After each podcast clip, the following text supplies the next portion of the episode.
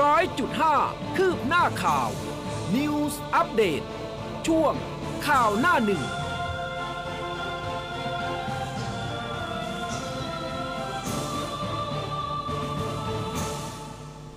อรุณสวัสดิ์คุณผู้ฟังค่ะ ต้อนรับเข้าสู่ข่าวหน้าหนึ่งนะคะ ทางคลื่นข่าวมคอดนิวส์ FM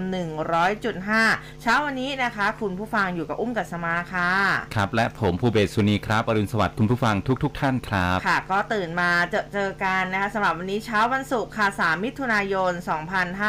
2565นะคะอืมนะครับค่ะก็เป็นวันที่ชุ่มฉ่ำไหมใช่หลายพื้นที่ฝนตกนะครัคะบแถวที่บ้านก็อ่า ฟ้าแลบแลบๆนะแต่ว่ายังยังไม่มีอะไรเท่าไหร่นะคะอืมคุณผู้ฟังเป็นอย่างไรกันบ้าง ฝนที่ตกทางโน้นนะคะ จะส่งมาถึงทางนี้ไหมนะคะ บอกกล่าวกันมาได้ครับจะร้องเป็นเพลงแล้วนะเดี๋ยวกลัวพี่เบิร์ดมาฟังลิขสิทธิ์คิดถึงพี่เบิร์ดขึ้นมาทันทีนะครับนะคะตอนนี้มีไลฟ์ผ่านทาง Facebook นะคะ ก็มีหลาย ๆ ท่านทักทายกันมาแล้ว แล้วก็หน้าเว็บไซต์ของเรานะคะรับฟังรับชมได้เหมือนเดิม news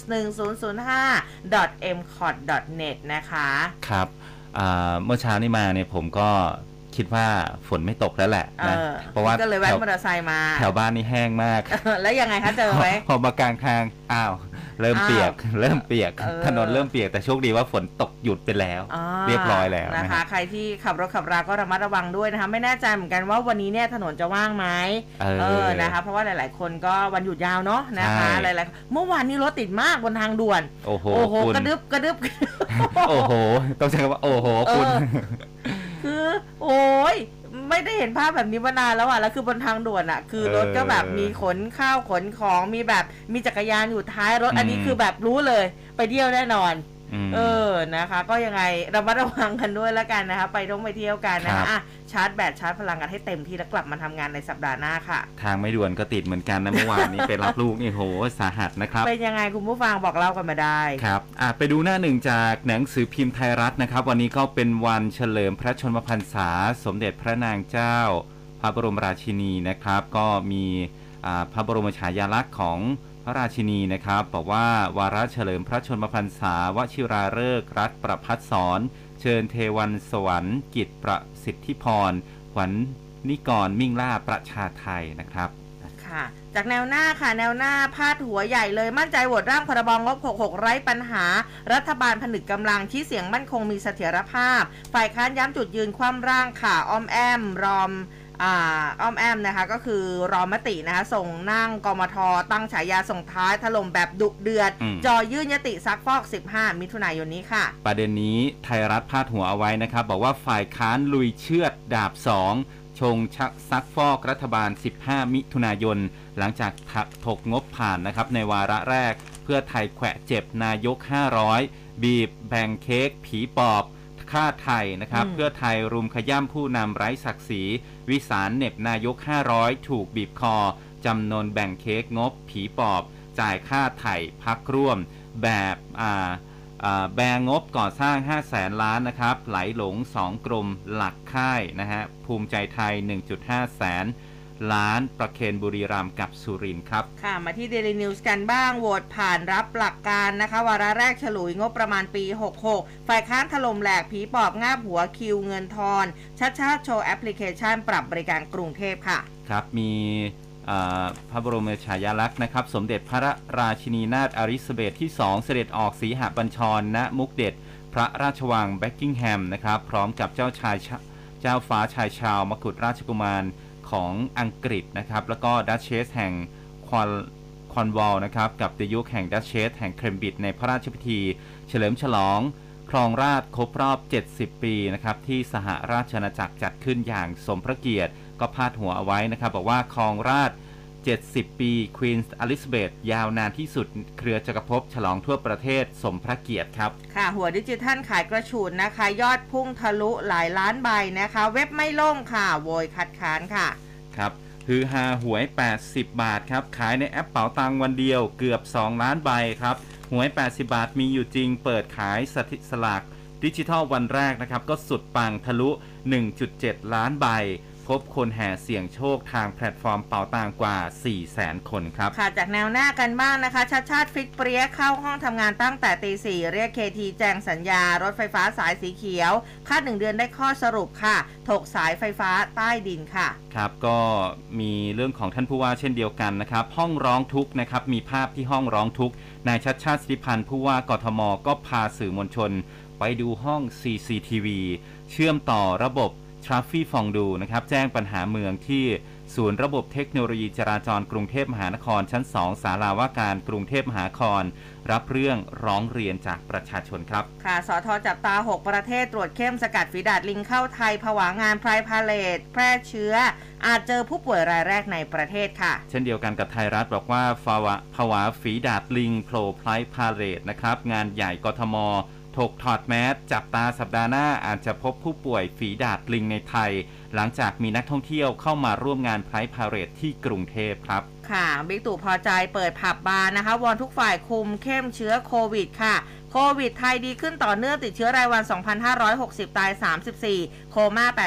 846 สบคปรับรูปแบบรายงานสถานการณ์จะเน้นเฉพาะผู้ป่วยมีอาการ เข้ารักษาตัวในโรงพยาบาล ลดวันแถลงข่าวเหลือเดือนละ2ครั้งเท่านั้นค่ะ ส่วนการตรวจ ATK จะทำเฉพาะผู้ต้องสงสัยติดเชื้อ หรือเริ่มมีอาการนะคะ รับเปิดผับบาร์แล้วยอดติดเชื้อขยับเพิ่มขึ้นครับผมมีประเด็นของคุณแตงโม เป็นประเด็นต่อเนื่องนะครับ ร้องฟันจริยธรรมพฤติกรรมสสเต้ ทนายเดชาลุยยื่นเสรีพิสุทธิ์ ทนายเดชายื่นหนังสือถึงประธานกรรมาธิการปปช สภาผู้แทนราษฎร ให้สอบจริยธรรมสสเต้ หลังจากออกมาขู่กระทืบครับ ค่ะ เดลินิวส์นะคะ มีภาพองค์หญิงโกโสมะเตวีนโรดม ค่ะ เจ้าหญิงบุกผานีนโรดม และเจ้าหญิงสุภนารีนโรดม สมาชิกราชวงศ์แห่งราชอาณาจักรกัมพูชา พร้อมกับทนายความนะคะ เข้าแจ้งความร้องทุกข์ ถูกบุคคลอื่นแอบอ้างตัวเป็นองค์หญิงกัมพูชาค่ะ ก็มีพาดหัวไว้ด้านข้างบอกว่าเจ้าหญิงแจ้งจับสาวกมลอ แอบอ้างเป็นราชวงศ์ราชอาณาจักรกัมพูชาค่ะ ครับประเด็นสุดท้ายจากไทยรัฐนะครับ ปอท บุกรวบโจรแฮกไลน์ถูกลูกหนูนะครับ ยืมเงินอาสะพ้ยชุดสืบสวน ก็หนุมานกองปราบนะครับนำหมายจับสารอาญากรุงเทพใต้ รวบตัวหนุ่มแสบแฮกไลน์สวมรวยเป็นเป็กเซรณีครับค่ะอะก็ทั้งหมดทั้งมวลนะคะ เป็นหน้าหนึ่งนะคะจากทั้ง 3 ฉบับเลย อะเวลานี้นะคะก็ต้องมาดูเรื่องนี้แหละสำหรับเรื่องของสภานะคะเรื่องของร่างพรบงงบนะคะ ครับปี 66 วาระแรกนะก็เรียกได้ว่าโหวตผ่านรับหลักการไปเรียบร้อยนะคะมีมติเห็นด้วย 278 คะแนน ไม่เห็นด้วย 194 คะแนน งดออกเสียง 2 เสียงไม่ลงคะแนน ศูนย์เสียงอะนะคะ โดยมีการตั้งคณะกรรมาการวิสามันเพื่อพิจารณาร่างพระราชบัญญัติงบประมาณรายจ่ายประจำปีงบประมาณ พศ 2566จำนวนทั้งหมด 76 คนค่ะ แล้วก็เห็นชอบ แปรยติเป็นระยะเวลา 30 วันนะคะ นัดประชุมครั้งแรกวันจันนี้นะคะ 6 มิถุนายนบ่าย 2 ที่ห้องงบประมาณ ตีหนึ่งยี่สิบห้าอืมหนึ่งสองห้าเวลาดีท่านนายกรัฐมนตรีพลเอกประยุทธ์จันทร์โอชากล่าวค่ะ ผมในนามของรัฐบาลขอขอบคุณท่านประธานและสมาชิกทุกท่าน ที่ได้ร่วมกันพิจารณาร่างพรบงบประมาณรายจ่ายประจำปีงบประมาณ 2566 ที่รัฐบาลเสนอแล้วก็มติส่วนใหญ่ให้ความเห็นชอบ ขอเรียนอีกครั้งว่า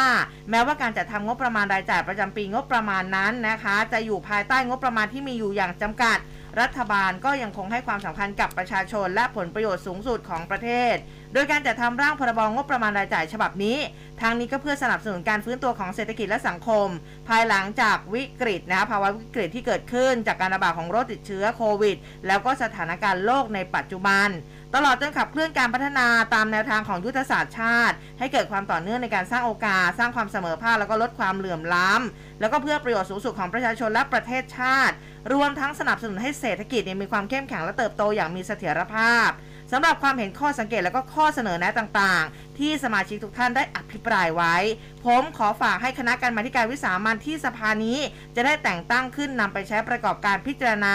ตรวจสอบรายละเอียดของร่างพระราชบัญญัติงบประมาณรายจ่ายประจำปีงบประมาณ 2566 ให้เป็นไปด้วยความรอบคอบมากยิ่งขึ้น รวมทั้งให้เกิดประโยชน์ต่อพี่น้องประชาชน ตามที่มุ่งหมายทุกประการขอบคุณครับนะคะ ซึ่งทางคุณชวนเองนะคะก็สั่งปิดประชุมสภาในเวลาตีหนึ่งกับอีก 28 นาที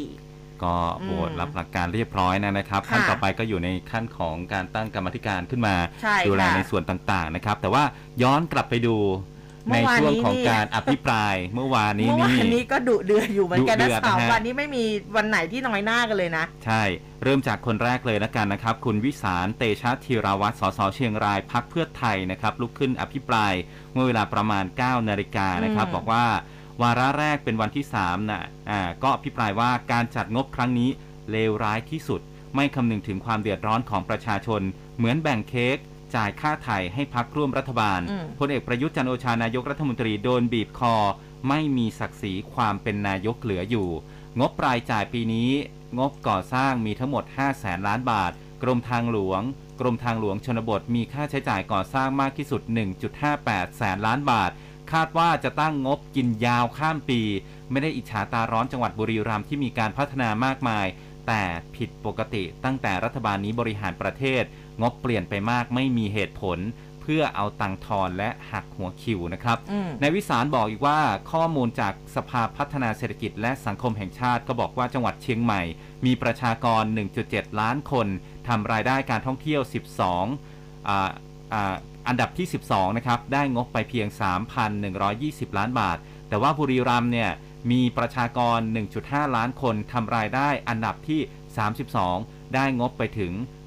6,487 ล้านบาทนะครับ ซึ่งก็มากกว่าเชียงใหม่ถึง 2 เท่า ขณะที่งบก่อสร้างของทางจังหวัดบุรีรัมย์เนี่ยก็ได้งบนำโด่งมากกว่าค่าเฉลี่ย 4.29 เท่า และก็มีงบลงสนามบินบุรีรัมย์อีกกว่า 200 ล้านบาทพลเอกประยุทธ์ จริงใจตรวจสอบทุจริตหรือไม่ จังหวัดสุรินทร์มีถนนลาดยางดีๆ แต่ก็ขูดใหม่ทำไมนะฮะ ไม่รู้จะไปปูทางอย่างไรแล้วนะฮะ อีกหน่อยคันนาจังหวัดสุรินทร์ก็คงจะราดคอนกรีตหรือว่าราดยางนะครับ และก็มีเรื่องสงสัยทุจริตเชิงนโยบายหรือไม่นะครับ อย่างเช่นที่จังหวัดยะโสธร จังหวัดอำนาจเจริญ มีงบอบจ 122 ล้านบาท อุบลราชธานี 522 ล้านบาท เพราะว่าเป็นจังหวัดใหญ่แต่ว่าศรีสะเกด ที่พักหนึ่งไปหาเสียงโฆษณาชวนเชื่อ ถ้าได้เป็นสสยกจังหวัดอีก 2 ที่นั่ง อบจศรีสะเกดจะได้งบ 940 ล้านบาท ประเทศมีหนี้สาธารณะ 9.9 ล้านบาทหนี้รัฐวิสาหกิจ 8.7 แสนล้านบาท แต่ว่าภาษีประชาชนถูกนำไปละเลง เป็นจังหวะที่ ให้กระทรวงคมนาคมเรียกค่าไถ่ว่าอย่างนั้นนะฮะอันนี้คุณอืมวิสารนะโอ้เริ่มมาเริ่มต้นนี่ก็ร้อนแรงแล้วนะมีประโยคเด็ดอีกนะฮะบอกว่ามีอีกหลายรัฐวิสาหกิจอยู่ในกำกับกระทรวงคมนาคม ทุกแห่งเนี่ยโตหมดนะครับอย่างเช่น สนามบินมีการก่อสร้างรถไฟความเร็วสูงเชื่อมสนามบิน เอื้อประโยชน์ให้บริษัทเจ้าสัว การสร้างโครงการรถไฟความเร็วสูงทั่วประเทศ การสร้างถนนที่คัดกรองสนามบินสุวรรณภูมินะฮะอ่าสถานที่นะการสร้างสถานที่คัดกรองสนามบินสุวรรณภูมิใช้เงิน 18,784 ล้านบาท สนามบินอื่นๆ ทั้งเชียงรายหาดใหญ่ภูเก็ตดอนเมืองอีก 7,600 กว่าล้านบาท ใช้วิธีการตั้งงบจากหน่วยงานสภาอ่าสภาเนี่ยตรวจสอบไม่ได้ อย่างมอเตอร์เวย์กรุงเทพโคราชยังสร้างไม่เสร็จ ไม่มีงบก่อสร้างให้อืมแต่มีการคุมคนงาน แล้วก็ยังของงบเพิ่มจากครมก็เชื่อว่านายกก็ต้องให้สอให้เห็นเป็นทั้งเงินในเงินนอกงบงบนะฮะ ก็ส่อโกง ทั้งทางราง ทางน้ำ ทางบก ทางอากาศ ตั้งงบไว้จ่ายค่าไถ่แต่มารีดไถจากประชาชน เคยได้ยินคำว่านายก 500 หรือไม่ มีจริง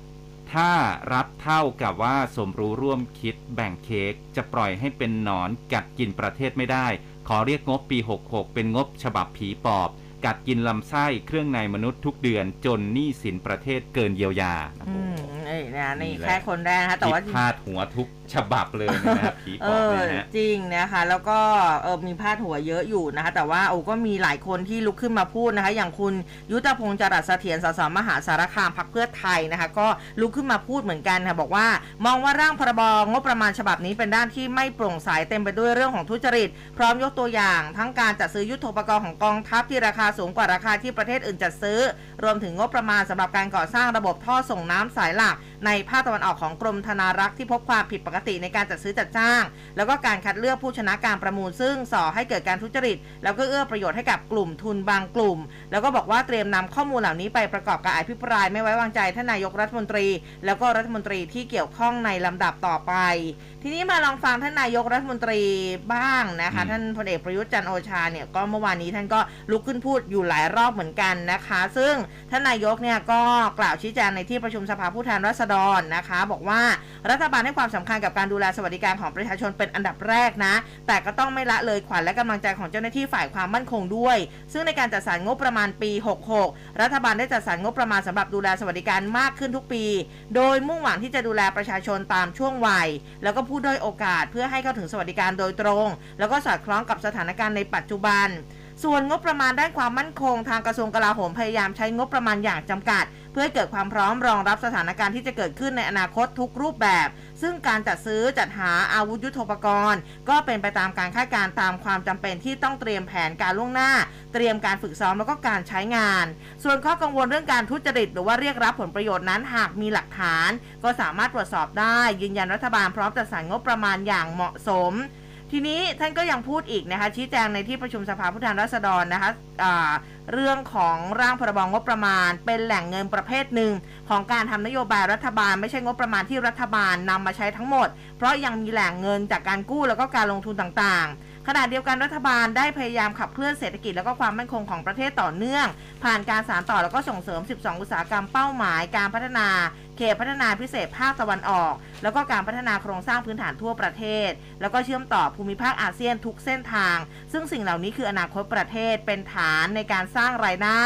สร้าง GDP ตอบสนองความต้องการประชาชน ขณะเดียวกันนะรัฐบาลก็ต้องปลดล็อกข้อกฎหมายต่าง ๆ ให้เป็นสากลเพื่อดึงดูดการลงทุนต่างาจากต่างชาติให้มากขึ้นนะคะแล้วก็บอกว่าในช่วงที่มีสถานการณ์โควิดเนี่ย รัฐบาลเร่งผลักดันสังคมไร้เงินสด การใช้จ่ายผ่านดิจิทัลนะคะ ซึ่งผลสำเร็จจากความร่วมมือของทุกภาคส่วนทำให้สถานการณ์ในประเทศคลี่คลาย ได้รับการยอมรับจากองค์กรระหว่างประเทศหลายแห่ง แล้วก็เป็นการส่งเสริมให้เกิดแรงจูงใจให้ต่างชาติเนี่ยเขาเข้ามาลงทุนด้านสุขภาพ สาธารณสุขในไทยเยอะแยะเลย เกิดการจัดตั้งศูนย์อาเซียน ด้านการรับมือภาวะฉุกเฉินทางสาธารณสุข แล้วก็โรคอุบัติใหม่ในไทย ซึ่งแสดงให้เห็นถึงการยอมรับในศักยภาพของประเทศมากยิ่งขึ้นด้วยนะคะ ก็เป็นอืมไฮไลท์ในการอ่าถกร่างพรบงบประมาณรายจ่ายนะครับใช่ประค่ะจำปี 2566 นะครับอืมก็มีการไปสัมภาษณ์นายสุชาติชมกลิ่นครับค่ะรัฐมนตรีว่าการกระทรวงแรงงาน ก็ออกมาชี้แจงกรณีที่มีสสหลายคนเนี่ยก็สอบถามถึงนโยบายของพรรคพลังประชารัฐที่เออเคยหาเสียงเอาไว้จำได้ไหมเรื่องของการขึ้นค่าแรงรายวัน อ่า นะคะ เอาขึ้นไหมล่ะสรุปเนี่ย 400 ถึง 425 บาทเนี่ยทำได้แน่นอนว่าอย่างนั้นนะครับ ค่ะถ้าค่ะไม่เกิดโรคมีำาโควิดด้วย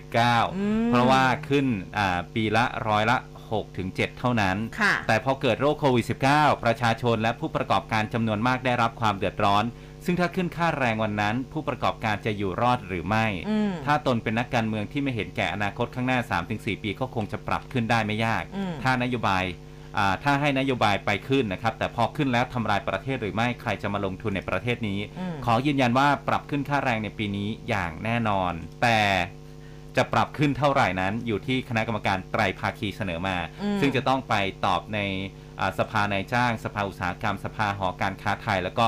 นายจ้างทั้งหลายได้นะครับอืมนะคะอะก็ถามมาก็ตอบไปใช่นะครัคะบอะทีนี้มาดูเรื่องของการพร้อมเปิดรับนักท่องเที่ยวต่างชาติกันบ้างครับค่ะ ทางคุณพิพัฒน์รัชกิจประการท่านรัฐมนตรีว่าการกระทรวงการท่องเที่ยวและกีฬา ก็ลุกขึ้นชี้แจงเหมือนกันนะเมื่อวานนี้นะคะ ก็ยืนยันว่ารัฐบาลไม่ได้นิ่งนอนใจกับภาวะเศรษฐกิจที่ซบเซานะ โดยเฉพาะผลกระทบจากสถานการณ์โควิดตลอดระยะเวลา 2 ปีที่ผ่านมา ที่ทำให้รายได้จากการท่องเที่ยวนี่ก็ลดลงนะคะ ซึ่งที่ผ่านมาท่านนายกก็กำชับให้กระทรวงการท่องเที่ยวและกีฬาแล้วก็หน่วยงานที่เกี่ยวข้องเนี่ย หามาตรการแล้วก็เตรียมการสำหรับการเปิดประเทศ หลังจากสถานการณ์คลี่คลายทำให้จนถึงตอนนี้นะ ประเทศไทยมีความพร้อมที่จะเปิดรับนักท่องเที่ยวต่างชาติต่อเนื่องนะคะ แล้วก็คาดว่าตลอดทั้งปีนี้ จะมีนักท่องเที่ยวต่างชาติเดินทางเข้าบ้านเราเนี่ย7-10 ล้านคน รายได้นี่กว่า 1.5 ล้านล้านบาทนะคะ แล้วก็เชื่อว่าในอนาคตอันใกล้ เมื่อศูนย์บริหารสถานการณ์โควิดหรือว่าสบค มีการยกเลิก Thailand Pass ก็จะช่วยให้มีนักท่องเที่ยวต่างชาติ โดยเฉพาะในฝั่งยุโรปเดินทางมาเที่ยวมากขึ้นตามลำดับ เอาจริงๆ ตอนนี้เนี่ยก็เห็นแบบชาวต่างชาติเยอะขึ้นแล้วนะครับเออในบ้านเรานะคะอืมอ่าก็น่าจะทำให้เศรษฐกิจดีขึ้นเรื่อยๆนะครับค่ะทีนี้มาดูการเมืองอาท้องถิ่นกันบ้างในค่ะกรุงเทพนี่แหละนะครับเมื่อวานนี้ที่ศาลาว่าการกรุงเทพมหานครที่เสาชิงช้านะอืมนายชัดชาติสิทธิพันธ์ผู้ว่าราชการกรุงเทพมหานครก็คุยกับนักข่าวนะครับบอกว่าค่ะเอ๊ะวันนี้ทำไมไม่เห็นมีนักข่าวมาตามเลยอืมบอกว่ามาทำงานตั้งแต่ตีสี่อืมถ้ามาออกกำลังกายเออ ไม่เห็นมีนักข่าวมารอโอ้ท่านครับตีสี่นะครับ แล้วก็เปปลี่ยนที่วิ่งจากสวนลุมพินีไปเป็นเสาชิงช้า วัดพระแก้ว ปากคลองตลาด ซึ่งก็เป็นมุมที่สวยไม่เคยวิ่งในเมืองเลยนะครับอืมบอกว่าอย่างนั้น วิ่งไปก็มีความสุขดี แล้วก็มีกลุ่มมายื่นหนังสือร้องเรียน 2 กลุ่ม คือ เครือข่ายคนพิการกับมนุษย์ 2 ล้ออมจุดประสงค์ที่มาคือ อยากได้หมวกกันน็อกของเด็กนะครับอืมซึ่งจะประสานหน่วยงานที่เกี่ยวข้องช่วยดูแลต่อไป ส่วนอีกกลุ่มก็คือเครือข่ายหาบเร่ด้านในตลาดจตุจักรนะครับ ซึ่งก็อยากจะกลับมาค้าขาย ตัวเองก็ยังไม่ได้รับปากอะไร แต่ว่าจะดูแลเรื่องของความซบเซาของตลาดจตุจักรต่อไปเนี่ยก็จะต้องทำให้มีอ่าวิธีที่ประชาชนร้องเรียนได้ง่ายขึ้น โดยไม่ต้องถึงมือผู้ว่า มีคนรับเรื่องอย่างแท้จริงอืมอ่าแล้วก็มีการโชว์แอปพลิเคชัน t r a f f i f o n d u นะค่ะฮะซึ่งก็เป็นโครงการตัวอย่างสำหรับการบริหารจัดการของกรุงเทพมหานครตอนนี้รับเรื่องเพิ่มมาแล้วเนี่ย 4,000 เรื่องอืมแต่ก็มีปัญหาระบบล่ม เพราะว่ามีคนร้องโอ้เรียนร้องเรีมายนเยเยอะอะมามากกอืม เยอะมากจริงนะครับ และวันที่ 6 มิถุนายนนี้จะหารือและอ่าร่วมมือกับองค์กรต่อต้านคอร์รัปชันเพื่อสร้างความเชื่อมั่นให้กับประชาชน ก็จะมีหน่วยงานภายนอกมาร่วมตั้งแต่เริ่มต้นเลยนะครับ เพราะว่าหากบอกว่าเราอาบอกว่าด้วยตัวเองเนี่ยก็โปร่งใสเนี่ยใครก็จะไม่เชื่อนะครับอืมก็ต้องมีหน่วยงานอื่นๆมาด้วยนะครับ แล้วก็ถ้ามีองค์กรต่อต้านคอร์รัปชันหรือว่าหน่วยงานมาร่วมสังเกตเนี่ยก็จะทำให้มั่นใจมากยิ่งขึ้นนะครับอืมส่วนเรื่องของรถไฟฟ้าสายสีเขียวนะครับอืมก็มีรายงานข่าวนะครับ อันนี้เป็นข้อมูลจากหนังสือพิมพ์ Daily News นะครับเขาบอกว่า มีรายงานจากาทางด้านของกระทรวงคมนาคมนะครับ บอกว่านายศักสยามชิดชอบ รัฐมนตรีว่าการกระทรวงคมนาคมสั่งการให้ฝ่ายบริหารของกระทรวงคมนาคม และผู้ที่เกี่ยวข้อง เรื่องของการขยายอายุสัมปทานโครงการรถไฟฟ้าสายสีเขียว ให้กับ BTSC ทำหนังสือเชิญนายชัดชาติมาร่วมหารือถึงแนวทางในการดำเนินการสัปดาห์หน้า โดยนายศักสยามเนี่ยก็จะเข้าร่วมหารือด้วย การหารือจะร่วมการพิจารณาหาทางออกร่วมกัน แนวทางการดำเนินการหลังจากนี้จะไปในทิศทางใด โดยเฉพาะเรื่องของการโอนทรัพย์สิน และก็การพิจารณาแนวนโยบายของผู้ว่ากทมคนใหม่ ถึงการโอนสัมปทานกลับมาเป็นของกระทรวงคมนาคม ซึ่งนายศักดิ์สยามก็ได้ให้นโยบายว่าจะต้องเร่งหาทางออกโดยเร็วที่สุดครับ อืมนะคะ ซึ่งอ่าเมื่อวานนี้ท่านก็มีมีหลายงานที่ต้องลงนะ แต่ว่าช่วงกลางคืนช่วงค่ำนี้เมื่อวานนี้คุณชาติชาติฮะส่งรองผู้ว่ากทมคุณสานนท์นะรองผู้ว่าที่อายุน้อยที่สุดนะ ไปตรวจสถานบันเทิงสามย่านสีลมข้าวสารแล้วก็นานานะคะอ่า เมื่อวานนี้ทางคุณสานนท์หวังสร้างบุญรองผู้ว่ากทม พร้อมกับนางวิลาวันธรรมชาติที่ปรึกษาผู้ว่ากทม ลงพื้นที่ตรวจสอบความเรียบร้อยการเปิดผับบาร์สถาน บันเทิงย่านสีลม ซอยธนิยะนะคะ แล้วก็มีย่านถนนข้าวสารแล้วก็ย่านนานา หลังสถานบันเทิงและสถานบริการในพื้นที่กทม ได้รับอนุญาต ให้เปิดภายใต้มาตรการ Universal Prevention ตั้งแต่ 1 มิถุนายนที่ผ่านมาท่านรองผู้ว่าสานนท์ให้สัมภาษณ์ค่ะบอกว่า ก็มาดูว่าแต่ละสถานบริการเนี่ยสามารถดำเนินการได้ตามที่อบรมไปเมื่อวันที่ 30 แล้วก็ 31 พฤษภาหรือเปล่านะคะ สิ่งที่สำคัญตอนนี้คือทำให้เศรษฐกิจกลับมา ส่วนสาธารณสุขต้องทำให้สมดุลไม่ทำให้สาธารณสุขมาเป็นอุปสรรคขณะเดียวกันเศรษฐกิจเองก็ต้องเดินได้นะคะ ซึ่งจากที่ดูผ่านมา 2 ร้าน การใช้หมอพร้อมแล้วก็ระเบียบต่างๆ ค่อนข้างครบถ้วน ยังมีในส่วนของแอปไทยเซฟไทยและที่ผู้อ่ผู้ประกอบการเนี่ยอาจจะยังไม่คล่อง ซึ่งเข้าใจว่าเพิ่งวันที่ 2 อาจจะมีการนัดมาอบรมเพิ่มเติม แล้วก็หาทางช่วยผู้ประกอบการให้ใช้งานได้ง่ายขึ้นนะคะ แล้วก็นอกจากนี้ยังพบว่าแต่ก่อนในย่านธนิยะเนี่ยมีสถานบริการประมาณสักร้อยสถานบริการ ปัจจุบันกลับมาเปิด 42 สถานบริการ ซึ่งแสดงให้เห็นว่าเศรษฐกิจซบเซามาก ต้องกระตุ้นส่วนนี้ โดยจะร่วมมือกับสกในพื้นที่ช่วยกันคิด เพราะว่าเรามีนโยบาย 12 เทศกาล 12 เดือน แล้วก็นโยบาย 50 เขต 50 อัตลักษณ์ ที่จะนำเสนอขึ้นมาว่าแต่ละย่านเนี่ยมีอะไรส่งเสริมเศรษฐกิจได้เพราะคิดว่าตอนนี้ปากท้องเป็นเรื่องสำคัญ เรายืดหยุ่นได้แต่เราห้ามหย่อน แล้วก็เรื่องเศรษฐกิจเราต้องช่วยผู้ประกอบการเพราะทุกวันนี้เดือดร้อนจริง ๆ นะท่านชัดชาติเองก็ย้ำมานะคะ ส่วนที่จะมีเรื่องของการขยายเวลาเปิดบริการถึงตีสองเนี่ยท่านรองผู้ว่าบอกว่าตอนนี้ยังไม่มีข้อสรุป วันนี้มาฟังด้วยว่าเศรษฐกิจเป็นอย่างไร บางที่มี 4-5 โต๊ะเอง เรียกได้ว่าเงียบเหงามากนะคะ ก็ต้องรับฟังปัญหาจากผู้ประกอบการให้มาก แล้วนำมาปรับกับนโยบายของเรา อืม ลงพื้นที่กันไปนะเมื่อวานนี้นะคะ ก็เอ่อเรียกได้ว่าทีมนี้เขาทำงานเต็มที่ครับอ่าเดี๋ยวเดี๋ยวก็ต้องรอดูอีกนะคะ ว่าวันนี้เนี่ยจะลงพื้นที่ที่ไหนอีกนะคะฮะก็ค่ำมืดดึกดื่นก็ทำงานกันก็เเป็นที่ชื่นใจของชาวกรุงเทพเนาะเออแต่อีกหนึ่งเรื่องเนี่ยที่เอ่อเป็นนโยบายของคุณชาติชาติ แล้วก็สำนักงานเขตบางขุนเทียนกรุงเทพมหานครนะเขาจับมาทำแล้วเนี่ยนะเขาบอกว่าเอ่อมีการจับมือเครือข่ายในพื้นที่นะคะมีเซ็นทรัลพระรามสองชมรมรักบางขุนเทียน สโมสรกีฬาบางขุนเทียน สโมสรโรตารี่กรุงเทพบางขุนเทียน เจ้าหน้าที่เทศกิจกรทมด้วยเขานำร่องอืมจัดหาผ้าอนามัยฟรีให้กับเด็กนักเรียนอ๋อตามนโยบายนำร่องแจกผ้าอนามัยฟรี เศรษฐกิจดีสุขภาพดีจำนวนกว่า20,000 ชิ้นนะคะเพื่อลดภาระผู้ปกครองแล้วก็นักเรียนโรงเรียนสังกัดกทม 16 โรงเรียน มีนักเรียนหญิงนี่ประมาณ 2,000 คนนะคะโดยจะนำผ้าอนามัยไปจัดวางในห้องน้ำของโรงเรียนห้องพยาบาลเพื่อให้เข้าถึงได้สะดวกนะคะ ซึ่งเขาบอกว่าโครงการนี้เป็นหนึ่งใน 214 นโยบายของคุณชาติชาติอืมเออเรียกได้ว่าเป็นโครงการนำร่องนะคะ ไม่อ่าแน่ใจเหมือนกันว่าแต่ละโรงเรียนเนี่ยจะได้แบบเท่าไหร่จำนวนเท่าไหร่แต่ว่าอ่าอ้าวก็ถือว่าคือมันก็เอาจริงอะช่วยได้ฉุกเฉิน เออมันก็เป็นภาระด้วยอะเพราะว่าแบบอืมโหแต่ละคือค่าผ้าอนามัยนี่มันมันเยอะพอสมเดืคอวนรเท่านะไหร่ฮะก็ก็ก็หลายร้อยอะค่ะ ถ้าหลายร้อยเลยเหรอเอาใช่ใช่โอ้ผ้าอนามัย ห่อเดี๋ยวนี้นี่คือแบบก็ก็แพงอยู่นะ แล้วคือครับมันมันมีให้เลือกแบบเยอะมากอันนี้พูดถึงแบบเออยิ่งถ้บางผู้หยิ่งจะแพงใช่ไหม ถูกต้องนะคะ แล้วก็แบบเออจะมีเย็นบ้างไม่เยอะคือมันเยอะ คือตอนนี้มันมีให้เลือกเยอะอะ เออ เออแล้วคือราคามันก็สูงขึ้นไงอันนี้ก็แบบเออก็เป็นนโยบายที่อืมเอาก็ถือว่าโอเคเหมือนกันก็คืออ่าคนที่เป็นผู้หญิงเนี่ยน่าจะเข้าใจ ครับเออนะอ่าคะ บริษัทต่างๆ ก็ถ้าเอาอย่างท่านผู้ว่าได้ก็ดีนะ เพราะว่าผมเห็นเพื่อนๆหลายคนนะ เออ บางทีเนี่ยอ่า พอถึงเวลาวันนั้นของเดือนมาเนี่ยมันมันมาแบบฉุกเฉินนะไม่ได้เตรียมตัวมาเธอเธอมีไหมเธอเธอเธมีอไหมมีไหมเธอมีไหมบอกเออแล้วคุณจะมีกองกลางเอาไว้ไหมอะไรอย่างเงี้ยเออนะคะเอออ่อะอันนี้มันก็เป็นปัญหาอยู่เหมือนกันเออนะครับมอะเป็นกำลังใจให้สำหรับผู้หญิงทุกคนสำหรัเนี่บยเหรอผู้หญิงทุกคนด้วยนะครับอะแล้วก็ดีใจกับน้องๆด้วยนะเอที่อจะอ่า มีเรียกว่าแบบเผื่อฉุกเฉินนะครับเออจะได้ใช้กันนะครับค่ะมาถึงเรื่องของรถไฟฟ้ากันหน่อยฮะคุณอ่าผู้รถฟังไฟครัฟ้าบมาหานะเธอก็ตรึงค่าไฟฟ้า EV นะครับ ถึงปี 68อ๋อรถไฟ BOI ฟ้าออก EV แพ็กเกจอ่าอืมหนุนลงทุนในเครื่องชาร์จแบตเตอรี่นะครับ ก็เมื่อวานนี้นายวัฒนพงศ์คุโรวาทครับผู้อำนวยการสำนักนโยบายและแผนพลังงาน หรือสอนอพกระทรวงพลังงานในฐานะฝ่ายเลขานุการร่วมกับ สำนักงานเศรษฐกิจอุตสาหกรรม หรือว่า สอสของคณะกรรมการนโยบายยานยนต์ไฟฟ้าแห่งชาติ หรือว่าบอร์ด EV นะครับ บอกว่าตอนนี้อยู่ระหว่างการนำเสนอมาตรการส่งเสริมยานยนต์ไฟฟ้าเพิ่มเติม ในเรื่องสนับสนุนเครื่องอัดประจุไฟฟ้าสำหรับยานยนต์ไฟฟ้า ในเรื่องอัตราค่าไฟฟ้านะครับสำหรับผู้ประกอบการสถานีอัดประจุไฟฟ้าต่อเนื่องอืมทั้งนี้ที่ประชุมก็เห็นชอบนะครับขยายอัตราค่าไฟฟ้าสำหรับ EV ออกไปอีก ไปจนถึงปี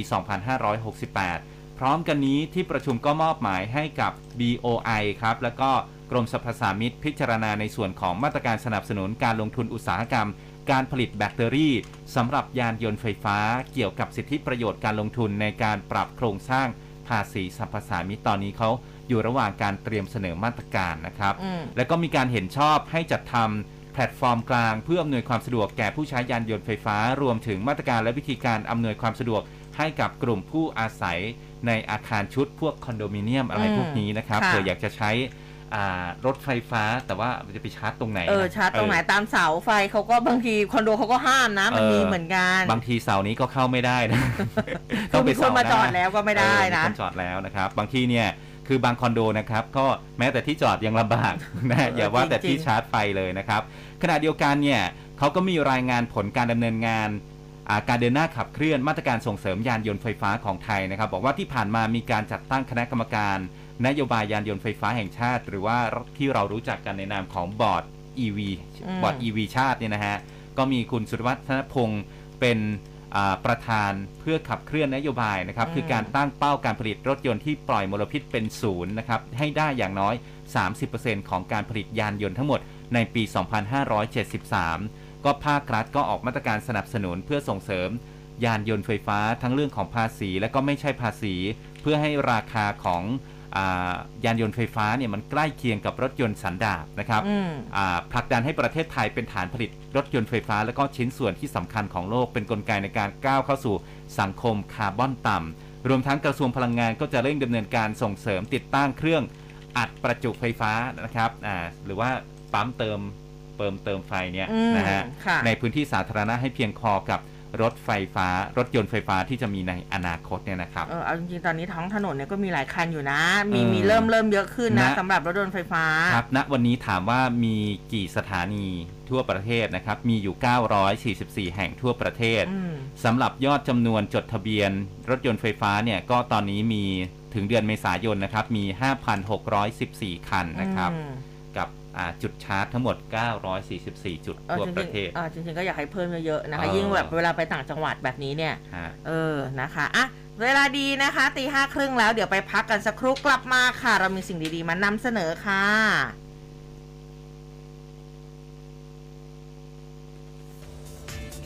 เอาใจวัยรุ่นทุกยุค ย่อยข่าวให้สั้น ทันทุกกระแสทางทวิตเตอร์ รวดเร็วตลอดทั้งวัน Follow ที่ @news 1005 FM เครื่องเล็มหญ้าออโตแม c ALT 350 ยิ่งใช้ยิ่งสนุกความเร็วรอบสูง ปรับลดระดับความยาวได้ถึง 30 เซนติเมตรด้ามจับกระชับ มีการป้องกันเศษหินน้ำหนักเบา ใช้งานสะดวก ใช้ได้ทั้งผู้หญิงและผู้ชาย และที่สำคัญ สินค้ารับประกันคุณภาพ 1 ปี ข้อเสนอพิเศษวันนี้ Auto Mac Garden Tools ALT 350 จากราคาปกติ 2,320 บาท เหลือเพียง 990 บาทพร้อมแถมอีกเพียบสนใจโทร 02-853-8955ช็อปมาเนียสินค้าดีการันตีโดย m c o t ร้อยจุดห้าคืบหน้าข่าว News อัปเดตช่วงข่าวหน้าหนึ่ง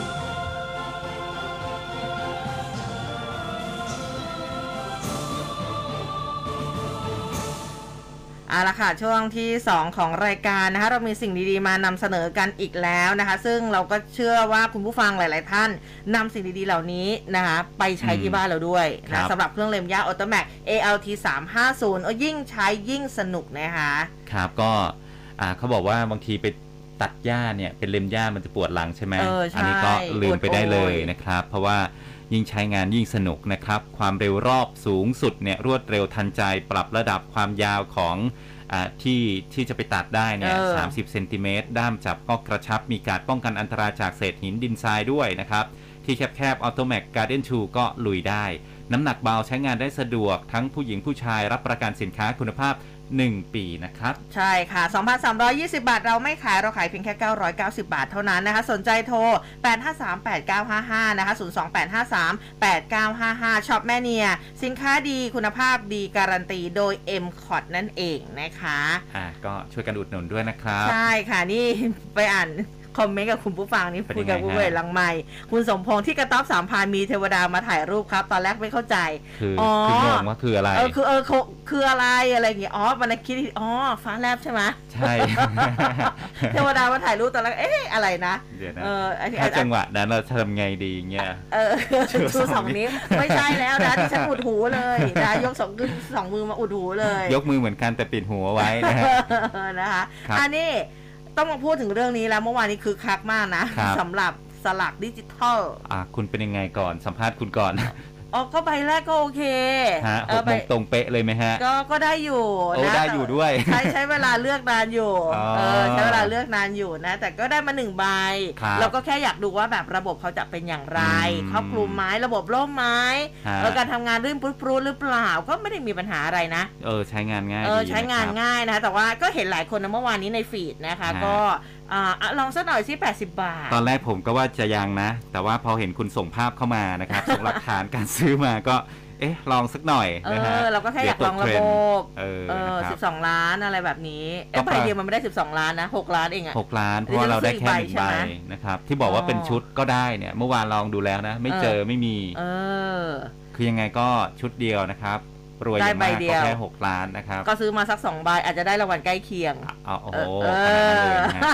คือคือมันง่ายมากเลยนะครับ บางทีเราไปที่ที่แผงเนี่ย อืมเราอยากได้สมมุติว่าอยากได้เลขท้ายแบบ 3 ตัวที่มีในใจแล้วเนี่ย เออไปหา 1 2 3 4 5 6 ไม่เจอ ไม่เจอ แต่นี้มาแบบพิมพ์เลยsearch ปุ๊บ โอ้โห มาเลย มาเพียบเลยเออนะชาวคะร้านอะไหนก็นะครับ ก็เป็นอีกอีกช่องทางหนึ่งนะคะอะลองไปดูรายละเอียดกันหลายคนพูดครับถึงเรื่องนี้ค่ะฮะนายรับบรนแสงสนิทครับประธานกรรมการสลากกินแบ่งรัฐบาลพูดถึงบรรยากาศในการเปิดจำหน่ายสลากกินแบ่งรัฐบาล หรือว่าลอตเตอรี่แบบดิจิทัลผ่านแอปพลิเคชันเป๋าตังวันแรกนะครับคือภาพรวมก็เรียบร้อยดี สามารถรองรับการซื้อขายและชำระเงินได้ราบรื่น โดยยอดการจำหน่ายตั้งแต่ 6 โมงเช้านะครับถึง 5 โมงเย็นปรากฏว่า มีประชาชนเข้ามาใช้บริการเลือกซื้อสลากดิจิทัลผ่านแอปเป๋าตังมากกว่า 429,000 คนหนึ่งในนั้นอืมเป็นเราสองคนนะครับ แล้วก็มียอดจำหน่ายสลากไปแล้วเนี่ย เกือบ 1.7 ล้านใบ ก็เท่ากับว่าเฉลี่ย 1 คนเนี่ย ซื้อประมาณ 4 ใบอู้โอ้อืมก็มีตัวเลขในใจเยอะนะฮะ ก็แหม80 บาทเนาะหลายๆคนก็อยากซื้อใช่เนาะใช่แล้วก็มีการเลือกซื้อหมายเลขที่หลากหลายด้วยนะครับค่ะไม่ได้มีเลขดงเลขดังอะไร แต่ว่าหมายเลขที่จำหน่ายหมดอย่างรวดเร็วเนี่ยอ่ากลับเป็นตัวเลขที่มีตัวเลข 6 ตัวซ้ำกัน อ๋ออ๋อเขาเขาเน้นแบบว่าเน้นในเรื่องของเลขเบิ้ลอย่างนี้เออเขาเรียกเลขเบิ้ซุปลเปอร์เบิ้ลเหรออะไรอย่างเงี้ยเออหกหกหกหกหกหกอย่างนี้นะอ่าหนึ่งหนึ่งหนึ่งหนึ่งหนึ่งหนึ่งอันนี้เป็นตัวเลขที่ซ้ำกัน 6 ตัวนะครับ นายละวรนบอกอีกนะครับว่าประชาชนที่สนใจก็ ยังสามารถมาเลือกซื้อสลากดิจิทัลกันได้อย่างต่อเนื่องนะครับ จะเปิดจำหน่ายทุกวันแหละนะครับ ตั้งแต่อืม 6โมงเช้าจนถึง5ทุ่ม ค่ะ ยกเว้นวันออกรางวัลจำหน่ายถึงบ่าย 2 เท่านั้น อืม โดยในงวดแรกมีสลากให้เลือกนะครับอ่า5ล้าน2แสนใบนะครับ ซึ่งทุกใบทุกเลขเนี่ยจะจำหน่ายในราคา 80 บาท และก็สามารถซื้อได้ไม่จำกัดจำนวน ส่วนในอนาคตจะมีการเพิ่มปริมาณสลากอีกหรือไม่ เดี๋ยวขอประเมินผลก่อนนะครับ ประมาณ 2 งวด แต่ถ้าหากตลาดมีความต้องการเพิ่มก็คงจะต้องพิจารณากันอีกครั้ง อืม แต่ขณะเดียวกันก็ต้องคำนึงถึงความสมดุลของตลาดด้วยระหว่างผู้จำหน่ายแบบเก่า และก็สลากแบบดิจิทัล เพื่อให้อยู่ร่วมกันได้ครับอืมอ่าค่ะ เท่าที่อ่าไปติดตาม feedback วันแรกเนี่ยประชาชนส่วนใหญ่ก็พอใจกับโครงการนี้ เพราะว่า ซื้อง่ายที่สำคัญมีราคา 80 บาททุกเลขทุกใบ ไม่ว่าจะดังมาจากไหนก็ 80 นะครับอืมซึ่งแสดงให้เห็นว่าสลากใบละ 80 บาท อันนี้มีอยู่จริงแล้วนะครับเออส่วนประชาชนที่ไม่ถนัดในการซื้อสลากผ่านแอปพลิเคชันค่ะสำนักงานต้องทำไงสลากก็อืมเปิดให้ร้านนะครับ มีร้านสลาก 80จำหน่ายสลากใบ กระจายอยู่ทั่วทุกจังหวัดทั่วประเทศนะครับ ในใบละ 80 บาท ปัจจุบันนี้เนี่ยในกรุงเทพมี 362 จุดเคยเห็นไหมค่ะ เคยมีเห็นไหมมีมีมีมีอ๋อคเห็นอยู่เห็นอยู่ะแสดงว่าหาไม่ยากถ้าคุณกุ้มเคยเห็นนะแล้วก็ภาคกลางภาคตะวันออกและภาคตะวันออกเฉียงเหนือ ส่วนภาคเหนือภาคใต้ อันนี้เขาเพิ่งจะทำสัญญาแล้วเสร็จนะครับ อืม ก็คาดว่าจะมีจุดจำหน่ายใบละ 80 บาทเนี่ยจังหวัดละพันจุดทั่วประเทศในงวดวันที่ 1 กรกฎาคมนี้นะครับ อืมนะคะ อะทีนี้มาดูทางคุณธนกรบางบุญคงชนะกันบ้างโฆษกประจำสำนักนายกนี่ก็บอกว่า การซื้อขายนี่เรียกได้ว่าโอ้โห ความรวดเร็วนะคะ เรียกได้ว่าเฉลี่ยความรวดเร็วจากการขายสลากสามารถขายสลากได้จำนวน 1,330 ใบทุก 10 นาที จากร้านค้า 1,104 ร้าน แล้วก็ร้านค้าในระบบอีก 10,000 กว่าร้านนั่นเองนะคะ ซึ่งก็บอกว่าจากการประเมินความต้องการซื้อสลากผ่านแอปเป่าตังค์ซึ่งมีสลากอยู่ในระบบเนี่ย5ล้านใบเศษๆเนี่ยนะคะ ก็ถ้าสามารถขายสลากได้ดังข้งต้นคาดว่าสลากน่าจะขายหมดภายใน 5 วัน 7 วันอืมโอ้ยเร็วขนาดนั้นนะคะ ก็แล้วก็ท่านนายกเองก็พอใจต่อภาพรวมการขายสลากดิจิทัลนะคะแล้วก็ขอบคุณผู้ที่มีส่วนเกี่ยวข้องแล้วก็ทุกภาคส่วนที่ช่วยกันขับเคลื่อนนะคะสำหรับเอ่อเรื่องของโครงการนี้นะคะในระบบแอปเป๋าตังค์ทีนี้มาลองฟังอีกหนึ่งคนเมื่อวานนี้เขาก็ต้องออกมาพูดนะครับนายพันธวัฒน์นาควิสุทธิ์หรือว่าน็อต กองสลาก plus นั่นเออันงนี้ไม่ใช่ของรัฐนะอ่าเป็นของใช่เอกชนใช่ค่ะ ในฐานะนายกสมาคมผู้ค้าลอตเตอรี่ออนไลน์ พูดถึงกรณีให้ทนายความ แจ้งความเอาผิดเว็บไซต์แห่งหนึ่งที่มีพฤติกรรมจำหน่ายสลากกินแบ่งรัฐบาล หรือว่าลอตเตอรี่ที่ไม่มีจริงอืมหมายถึงหวยหวยทิพย์ทิพย์อ่าอ่านะคะ โดยทางคุณน็อตเนี่ยบอกว่า ก่อนหน้านี้มีลูกค้าของเว็บไซต์กองสลาก plus ส่งข้อมูลพร้อมหลักฐานเป็นลอตเตอรี่จากเว็บไซต์อื่น มาเปรียบเทียบกับทางกองสลาก plus หลังพบว่ามีการขายเลขแล้วก็ชุดเดียวกันด้วย คุณน็อตบอกว่ายังมีสัญลักษณ์รวมทั้งลายน้ำเหมือนกันอีกนะ ในราคาใบละ 95 อันนี้ใบละ 95 นะ ซึ่งจากการตรวจสอบอย่างละเอียดก็พบว่าเป็นใบเดียวกันกับที่อยู่กับทางกองสลาก plus นี่แหละ ก็เลยมีการไปแจ้งความไว้กับพนักงานสอบสวนสอนอทองหล่อกรุงเทพ ในความผิด 3 ข้อหานะคะ คือช่อโกงประชาชน ความผิดตามพรบการพนันเจ้ามือรับกินรับใช้ แล้วก็ความผิดตามพรบคอมพิวเตอร์นำเข้าข้อมูลอันเป็นเท็จนะคะ แล้วก็หลังจากนี้ ทางผู้เสียหายจะเดินทางเข้าแจ้งความด้วยเช่นกันนะคะอืมอาทีนี้มีอีกหนึ่งคนที่เป็นประเด็นเกี่ยวกับหวยทิพย์นั่นคือคุณแอนนา ครับ คุณแอนนาเพื่อนคุเพื่อนแตงโมคุณแตงโม เออมใช่นะคะ คือ คุณแอนนาเนี่ยตกเป็นผู้ต้องหาในคดีจำหน่ายสลากที่ไม่มีจริง เนื่องจากเคยโพสต์ระบุว่าเป็นผู้บริหารเว็บไซต์โชคดีลอตเตอรี่ ก่อนจะออกมาชี้แจงว่าเป็นเพียงพรีเซนเตอร์แล้วก็ไม่เคยฟอกเงิน รวมทั้งยังท้าให้ทาง เจ้าหน้าที่เนี่ยตรวจสอบทุกบัญชีธนาคาร แล้วก็ย้ำว่าจะอธิบายทุกอย่างหลังเดินทางกลับจากการท่องเที่ยวต่างประเทศในวันที่ 2 อะเมื่อวานนี้นี่นะคะ แล้วก็เขาบอกว่าเจ้าตัวมีมีการโพสต์แจ้งอ๋อขอเลื่อนวันบินกลับไทย เป็น 6 มิถุนายนเนื่องจากอาการป่วยกระทันหันพร้อมแสดงนะคะที่ตรวจโควิดขึ้นเพียง 1 ขีดเท่านั้น แล้วก็บอกว่าจะเดินทางกลับด้วยเที่ยวบิน TG 931 ออกจากปารีสนะคะฝรั่งเศสอืมมีกำหนดถึงเปิงไทยตี5 55 นาที วันที่ 6 มิถุนายนนี้ ครับผมอะไปที่เรื่องโรคภัยไข้เจ็บกันหน่อยคุณผู้ฟัง มาเยอะเหลือเกินตอนนี้ ครับ แพทย์หญิงสุมณีวัชรศิลป์ครับผอสำนักสื่อสารความเสี่ยง และพัฒนาพฤติกรรมสุขภาพ กรมควบคุมโรค ศูนย์บริหารสถานการณ์โรคโควิด -19 หรือว่าอืมสบค ก็พูดในการแถลงข่าวนะครับ บอกว่านับตั้งแต่วันที่ 1 มิถุนายนเป็นต้นไปนะครับ ประเทศไทยมีการปรับการรายงานผู้ติดเชื้อ เฉพาะผู้ที่มีอาการแล้วก็รับการรักษาในโรงพยาบาลอืมอย่างสมมติว่าผมไปติดแล้วผมอาการแบบไม่ได้รุนแรง ไม่ได้เข้าไปอืมรักษาที่โรงพยาบาลอันนี้เขาไม่นับค่ะ อันนี้เขาจะนับแต่คนที่เข้าไปรักษาในโรงพยาบาลนะครับ โดยข้อมูลวันนี้มีผู้ป่วยรายใหม่นะครับเป็นยอดของวันที่ 2 มิถุนายน